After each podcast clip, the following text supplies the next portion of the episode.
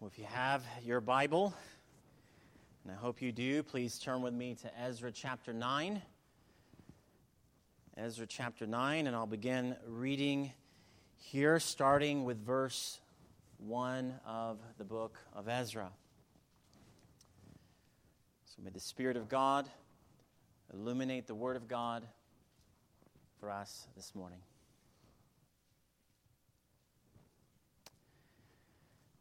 After these things had been done, the officials approached me and said, The people of Israel and the priests and the Levites have not separated themselves from the peoples of the lands with their abominations, from the Canaanites, the Hittites, the Perizzites, the Jebusites, the Ammonites, the Moabites, the Egyptians, and the Amorites.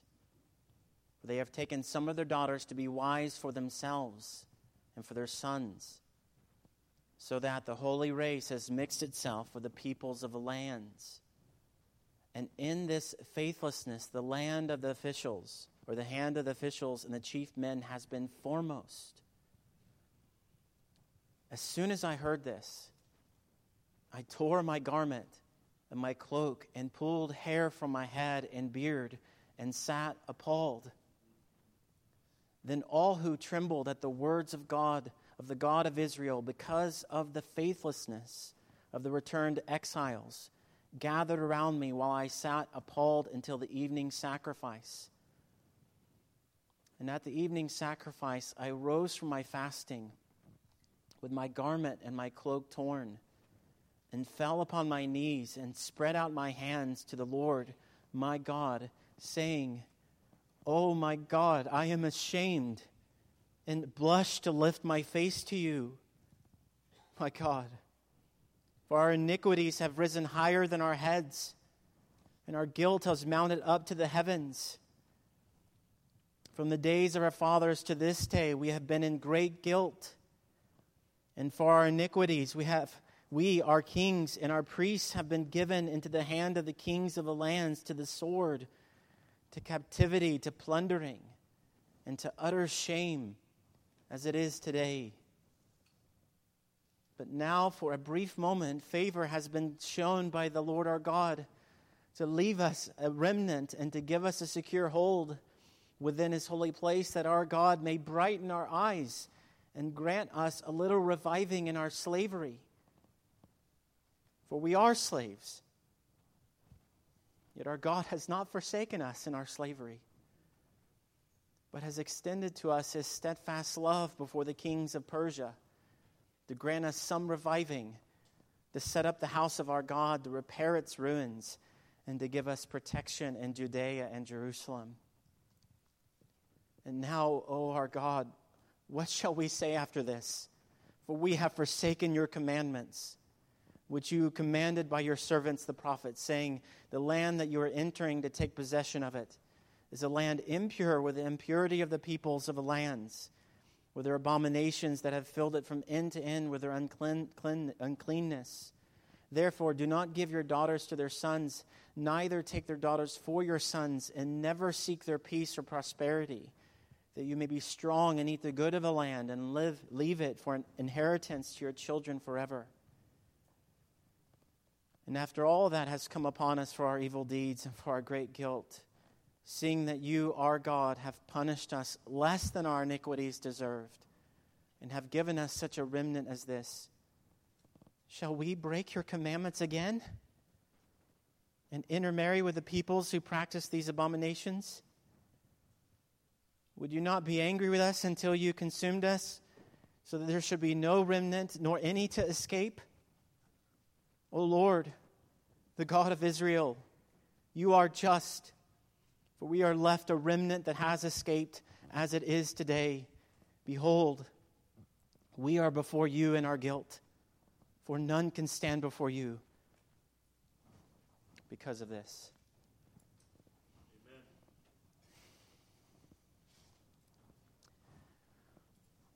More than 100 years ago,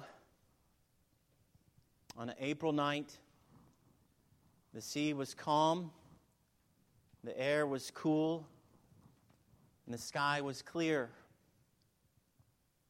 And so all was well. And so there were just these smooth waters, and everything was fine. Yet in mere moments, everything would be anything but okay. A warning bell rung 3 times, and at 11:40 p.m., the RMS Titanic hit an iceberg on the starboard side. Only a few hours later at 2:20 a.m., it disappeared between the ice cold waters of the Atlantic Ocean and more than 1500 living and breathing people just like you and me died. And of course, we know that story. It is a sad and tragic story. Yet, even though all was calm and well before they hit the iceberg, what had happened, the direction they were heading was anything but okay, right? They desperately, whether they knew it or not, needed to make a course correction. They needed to take heed to the iceberg warnings they had not just once, but many times throughout the day. Well, as we come to chapter 9 of Ezra, and with the ending of chapter 8, if you remember, all was well, wasn't it? they had seen God's good hand, they had experienced the favor of God. And we rejoiced with them as we saw it. In mercy, God had brought them out of exile, and in many ways, as we have seen, all of this has been hearkening back to the Exodus, right? The Exodus story. They were slaves in the midst of this foreign nation. Yet God stirred the Persian king and he brought them out of exile and he brought them back to Jerusalem, and the temple was rebuilt. Well, in the last two chapters, so chapters 7 and 8, God rose up Ezra to lead them and to lead them in a second return of the exiles to Jerusalem. And as we ended chapter 8, we saw God's good hand was on them and he had delivered them back to Jerusalem again. And so all was well as we ended chapter 8. Yet the people, even as we read here already this morning in chapter 9, we say they were headed into disaster. And it is an understatement to say that they had been warned. They had, in fact, been told again and again and again and again, repeatedly. And so it is then that we have in these opening verses this devastating news. And so the officials, they came to Ezra here.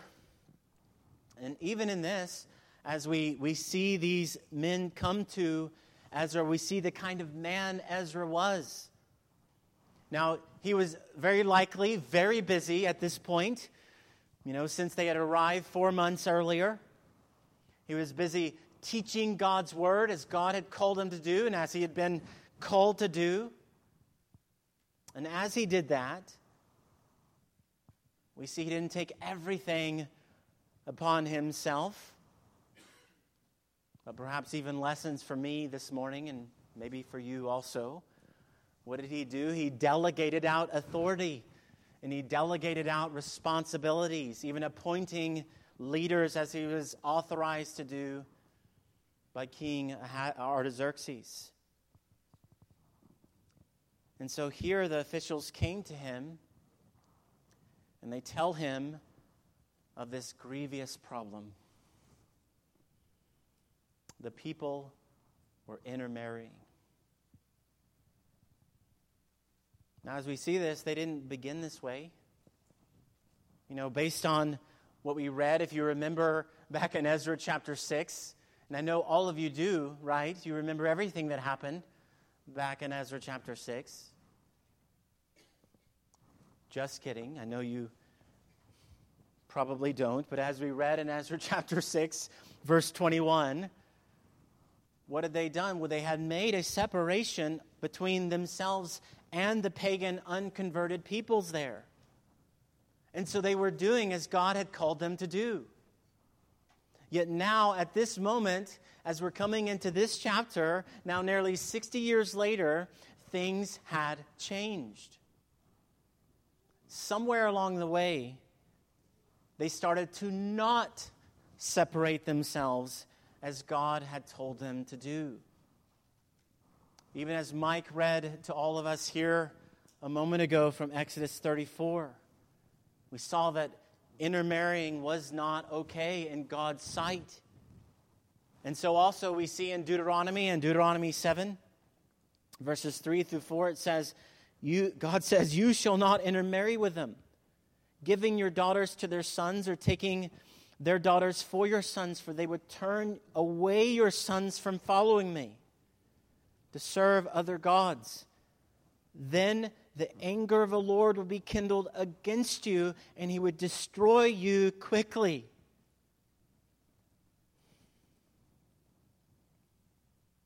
Now, as we read all this, we need to see that this wasn't just about intermarrying, it was about what came with intermarrying.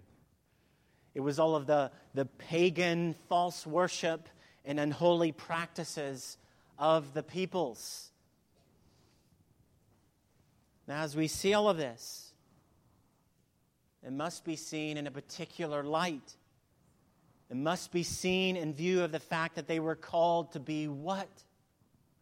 They were called to be a holy people before the holy God. And so at this point, we're right to remember all sorts of words from the Old Testament of what God had said of the people of Israel. We're right to remember God's words in Leviticus 19:2 when he said, "You shall be holy, for I, the Lord your God, am holy." Amen. Or even the words of Exodus 19:6 when he said, "And you shall be to me a kingdom of priests and a holy nation." So, in view of those words, we read here in Ezra chapter 9, verse 2 For they have taken some of their daughters to be wives for themselves and for their sons, so that the holy race has mixed itself with the peoples of the lands. And in this faithlessness, the hand of the officials and chief men has been foremost. There's certainly many hard words there in those verses. But I think the hard words for us, or at least perhaps the ones that we might struggle with in our day right now, is that phrase, holy race. Yet, as you hear that, let me make very clear that this was not about racism. We need to be careful as you're reading your Bible. You don't just take America, you take its history, you take all you know of that word race and racism and so on, and just kind of put it right on top of the Bible. That's not what we're to do here, and that's not what this is about here. We even see that other peoples could join them of all variety of ethnicities as proselytes. I mean, just think of a number of people in our Bibles, like Rahab, right? Even in the genealogy of Jesus Christ. Think of Ruth. Or even in Ezra, this book here, back in Ezra chapter 6, verse 21, where some of the foreign peoples did join them in the worship of the God of the universe, of Yahweh. And so this was not racism. And so don't hear racism here. The literal translation of this, or these two words, is holy seed or offspring. Now, of course, that harkens back to God's promises, God's intent to fulfill his words to Abraham and even beyond Abraham. And so it wasn't about race, it was about faith in the Lord. It was about faith in Yahweh or not. Because the false gods, the peoples, they would defile the people of Israel. Their unholiness, false worship, false teachings, and more would spread like a plague among them. And that is just what happened, right? Again and again. And so, as the officials, they bring all of this to Ezra. It's evident here that God's word was before their eyes. They knew what God had said and that it was not okay. And so, as we see all this, we see a function of God's word here. Even for us this morning, even right now as you are sitting there in the pew, we see the correcting nature of God's word. The correcting nature of God's word. God's word is not dull, it is sharp, and it corrects us, and it's to correct you, and it's to correct me, and it's to correct every single one of us. When we come to the Word of God, it is God speaking. Amen. When Scripture speaks, God speaks. You need not be looking about saying, Where do I find meaning? Where do I find truth? Where do I find all these things? Well, God Himself has told you who He is. And so we see here they were walking contrary to God's word. Now, of course, you know, all of this didn't happen overnight. Sin so often begins small, doesn't it? And then it starts to interweave and become begins intertangling itself like a vine around our thoughts and our hearts and our lives. And it's the same with you. It's the same with your family. And it's the same with this church. Slowly, sin can entangle, it can strangle, and it can deceive. Yet in mercy, the word comes and it corrects us. It shows us what we're doing is a deviation, that we are heading into disaster, that it's not okay, it's not good, and so these are the options that are before us and before you. Either as you the word comes and as it corrects you, either you continue in your sin or you put away your sin. Either you hear the word of God and you receive it, or you hear it and you reject it.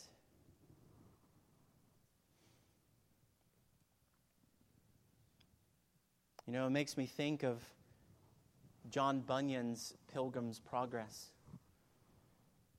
You know, there the people were living in a city of destruction, a city that was most certainly going to be destroyed with everything and everyone in it. And so, in other words, judgment was coming for the city, hence the city of destruction. Yet, as that happens, they, they're there and they don't want to hear any of those things. They don't want to hear what they're doing is wrong, nor they want to believe that this city won't last. And so they what do they say? They say, out with you and out with your book as well. Which we know that book is being the Word of God. Now, the world and its vain hopes are just that they are part of the city of destruction. While we're, by God's grace, we're part of the city of life. Yet, as that is the case, yet for us, that is not to breed contempt in our hearts. It's not to breed kind of this sort of self righteousness, like we look on at the city of destruction, the world around us, desperately in need of the word. We don't look out and say, Well, how, how high and mighty I am, how much greater I am than you, how much more righteous I am than you. Absolutely not. We recognize that we are sinners, saved by grace. Not one of us here comes as holier than thou. So, not breeding contempt in our hearts, but compassion, prayer, brokenness a longing for them to hear the word of God, the gospel, and to believe it. And so we're not going around hating, but we're loving and aiming to win the lost to Christ. That's where our world is. And that is what our presence in the world is to be also.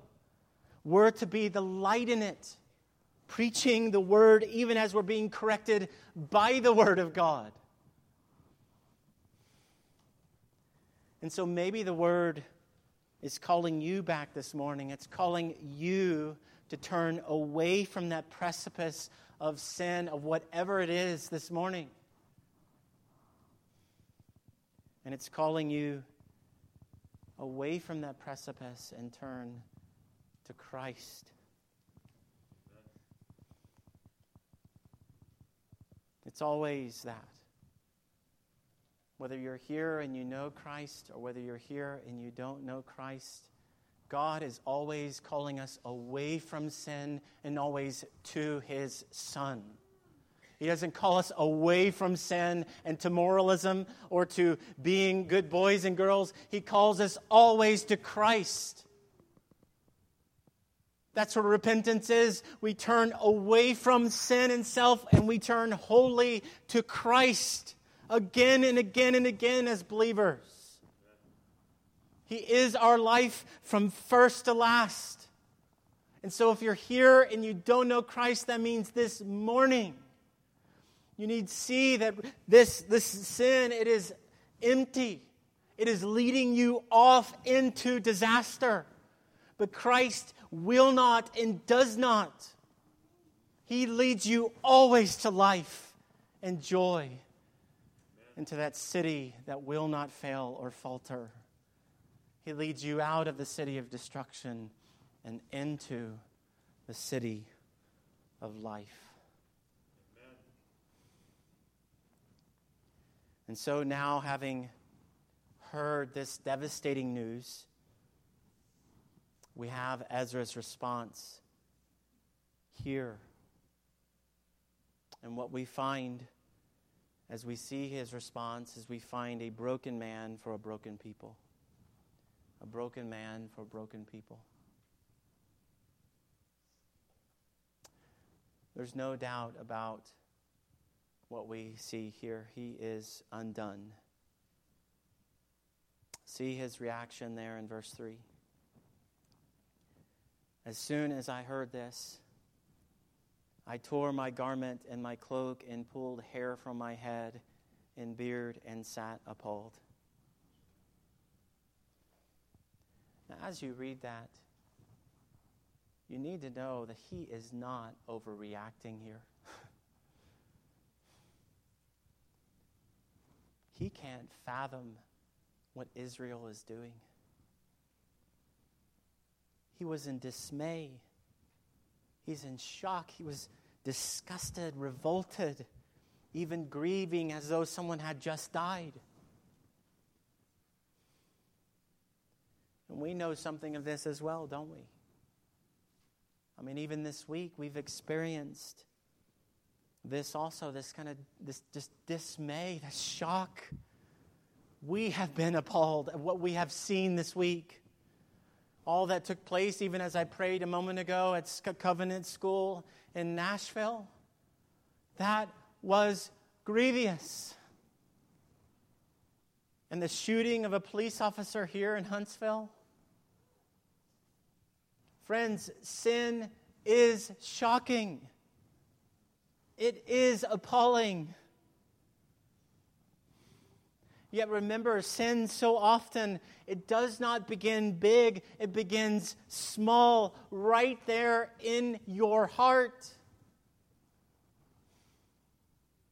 And so, before the Holy God, Ezra is not overreacting here. Sin is serious, and his reasons for responding in this way are many, which we'll see in just a moment. But for now, in his shock and dismay, we see in the midst of all this that he's not alone. Verse 4 Others who trembled at the words of God, they gathered around him also.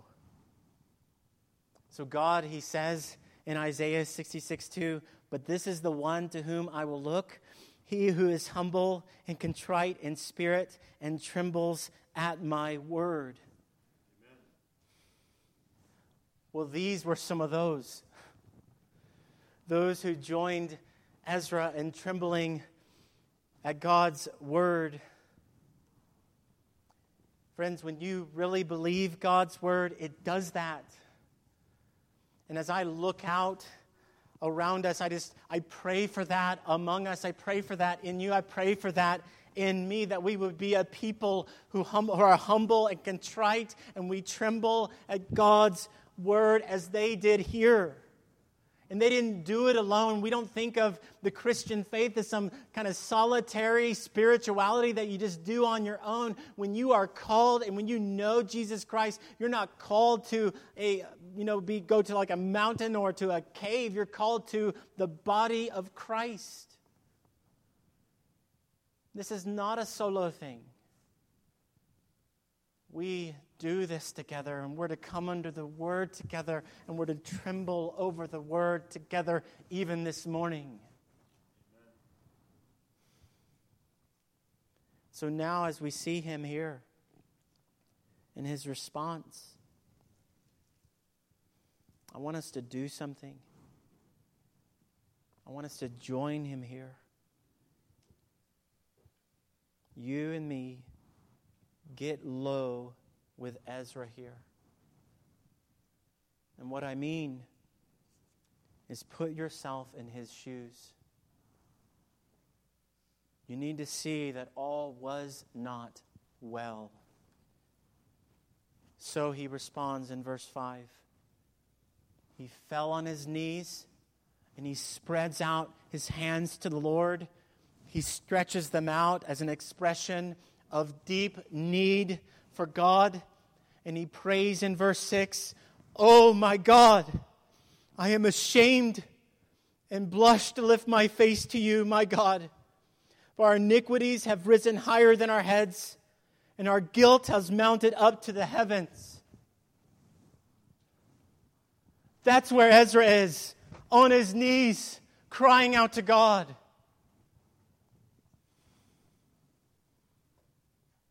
And we need to get low with Ezra this morning. And in order to get low with him here, to put ourselves in his shoes, we need to see why he's there on the ground, why he's praying this way. First, he's low because of Israel's background. He's low because of Israel's background. They had been redeemed. They are God's people. They had experienced God's mercy, and He made them His. Yet, as Ezra thinks on that, he remembers the rest of the story he remembers their sin and how great their sin was against God. They were worthy of God's judgment. And so he continues to pray in verse 7 from the day of our fathers to this day, we have been in great guilt. And for our iniquities, we, our kings and our priests, have been given into the hand of the kings of the lands, to the sword, to captivity, to plundering, and to utter shame, as it is today. You see why he's on the ground? He remembers their background. And then, second, he's low because of God's mercy and steadfast love. Even though they had sinned so grievously, incredibly, graciously, mercifully, God brought them out of exile, and they've seen his good hand once again. And so, with Ezra leading them, standing even as something like a new Moses or another Moses, God has shown them his lavish, overflowing kindness. And so Ezra prays in verse 9 For we are slaves, yet our God has not forsaken us in our slavery, but has extended to us his steadfast love before the kings of Persia to grant us some reviving to set up the house of our God, to repair its ruins, and to give us protection in Judea and Jerusalem. So, having prayed all of those things and seeing all that now, at this point, Ezra is absolutely lost. He is low. And so, third, he's praying this way because he sees no basis for mercy.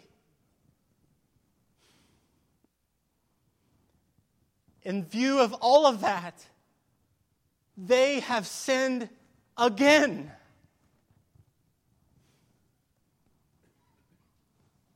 He's just like, what? What do I do? And so he asks here three questions in verses 10, 13, and 14, or throughout all those verses. So in verses 10 through 12, he asks, What can they say since God has been so good to them? What can he say now that they have broken his covenant again? With something akin to another golden calf amidst the people. Then in verses 13 through 14, he asks, How could they do this? How could they break his commands and intermarry after God had punished them less than their sins deserved? You see why he is where he is? They had experienced such continual, persistent mercy. Then in verse 14, he asks, third question, Would you not be angry with us until you consumed us, so that there should be no remnant nor any to escape? They have forsaken God, and they have forsaken His word, and they have forsaken His blessing. So, what hope do they have? And this is where he ends in verse 15.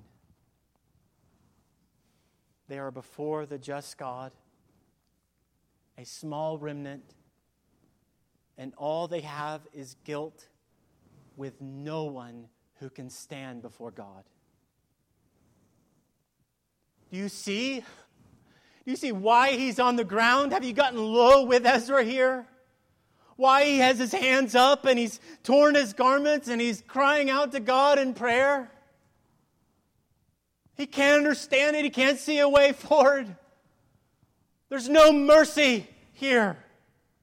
There's no hope here. He's appalled.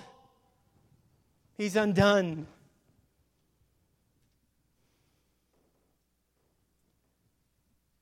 Well, while we're on the ground with him, and I hope you are, let's consider these things with him as well. First, Consider the gravity of your sin. The gravity of your sin. The reason he's low, it's because sin is serious and it is grave. Do you see your sin that way? All it takes for us to be separated from God forever is one sin. Just one. Now, I don't know about you, but wow, I have sinned way more than that. If you just think of the one command love the Lord your God with all your heart and your mind and your soul. You are to do that with every second of your day. And every moment you don't, you have sinned. Forget about all the other commands. They're there too. But just that one. Every one of us. Over and over and over again.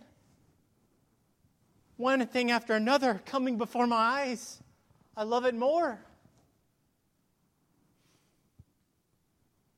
So, do you see the seriousness of your sin?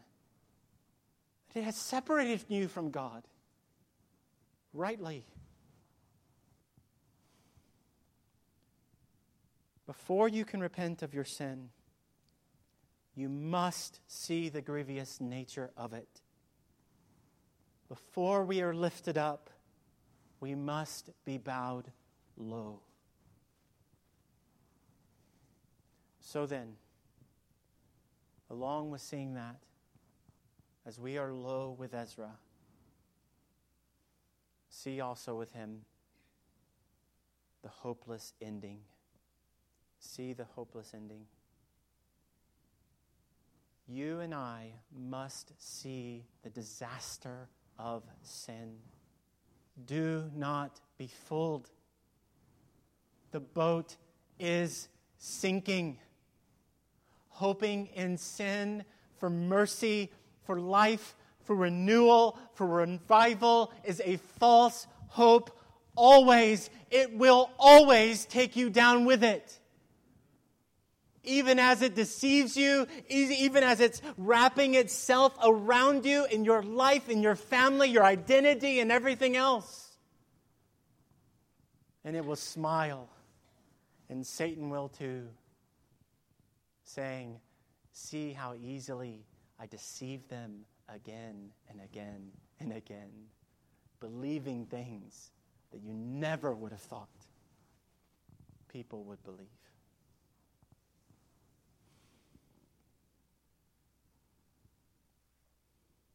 This is the way this chapter ends. I know you would love for me just to pull back right now. But we need to get right there with Ezra. It ends with this sense of hopelessness, no mercy. That's where he is right now. He's desperate for mercy, he's desperate for grace.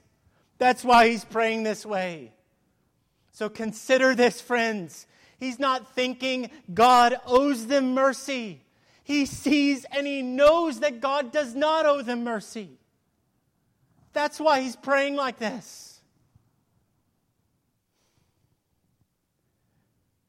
Our culture, and perhaps you right now, you maybe you're not, you're not thinking categories like this. You're just thinking we're in our, line with our culture. We're so rights oriented. Even setting demands before God, saying, You have to give me mercy, or you're not fair. I won't believe in you or you're unjust. My right is mercy. I think many people think of God that way. He's required to answer to me because I'm what? I think I'm God, and He's my servant.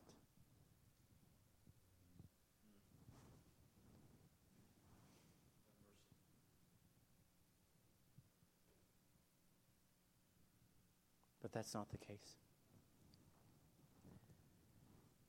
It isn't so.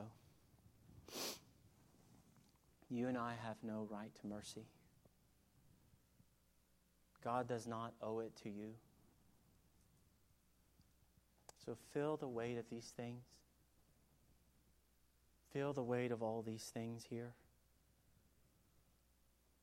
And it's then, when you're low with Ezra, and only then, when you see the gravity of your sin and the reality of your hopeless state, the bankrupt nature of sin, it's then that you're ready. It's then that you're ready to see and to take hold of God's mercy. How, what a light it is, not because you think you deserve it, because you know you don't. But there it is. And friends, incredibly, this morning, God has mercy to give. Amen. And this is so fitting for us right before Easter. All of us, hopeless, no mercy, but Easter is coming. Praise the Lord. Praise the Lord. The reality of our sinfulness makes the reality of God's mercy in Jesus' death and his burial and his resurrection all the more glorious. In Christ, in Easter, we see the exodus of exoduses, where he's taking lost, dead slaves with him to bring them into the land of promise forever. All their sin atoned for, paid for, forgiven through faith in him. There is where justice and mercy meet in the cross of Jesus Christ. There is where hope is this morning for us and for you and for me and for all of us this morning, not because we deserve mercy, because God is a God of mercy. Thank you, Lord. And there are times, like the ending of this chapter here, where it might seem like God's mercy has been exhausted. Maybe you're there right now. You see no way forward. All you have is guilt this sin, this dirtiness, and everything else, those things going on in your heart, this weight, this burden on your back. And you're thinking, there is no mercy for me, there is no hope for me. Yet, hear this morning that there is hope for you. God has mercy to give. One preacher he put it this way When a child of God thinks he has exhausted the patience and mercy of God, he is something like a little fish in the sea which said, Oh, I'm so thirsty. I'm afraid I shall drink up the Atlantic. Oh, little fish, thou hast no idea how mighty the ocean is. Countless myriads, such as thou art, may swim in it, and the ocean will be none the less. Oh, beloved believer, you need never think you will exhaust infinity. So maybe you're feeling hopeless this morning. Maybe you're low and even rightly so. Yet there is mercy still yet for you and me today. So before God, His Word, and before His great mercy, may our response be this morning that you and I, we would humble ourselves, not hoping in ourselves, but hoping and wholly hoping in God and the mercy of God. Amen. So may you do that today. May we do that today. Let's pray.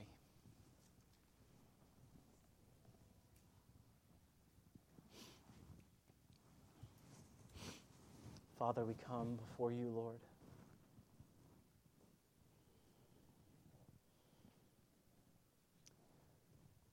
I pray, and we pray together, that, Lord, we would come hearing the correction of your word this morning,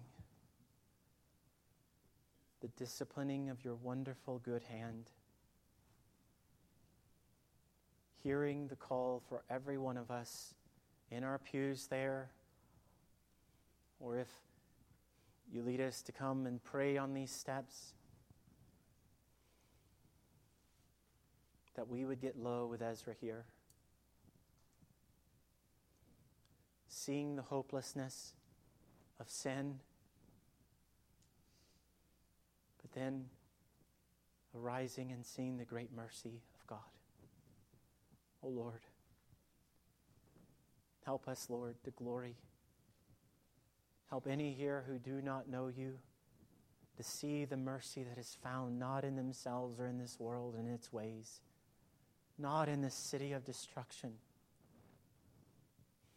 but in the city of life, in the God who gives life and has mercy to give. And so be with us, Lord. Help us respond this Palm Sunday, we ask in Jesus' name. Amen.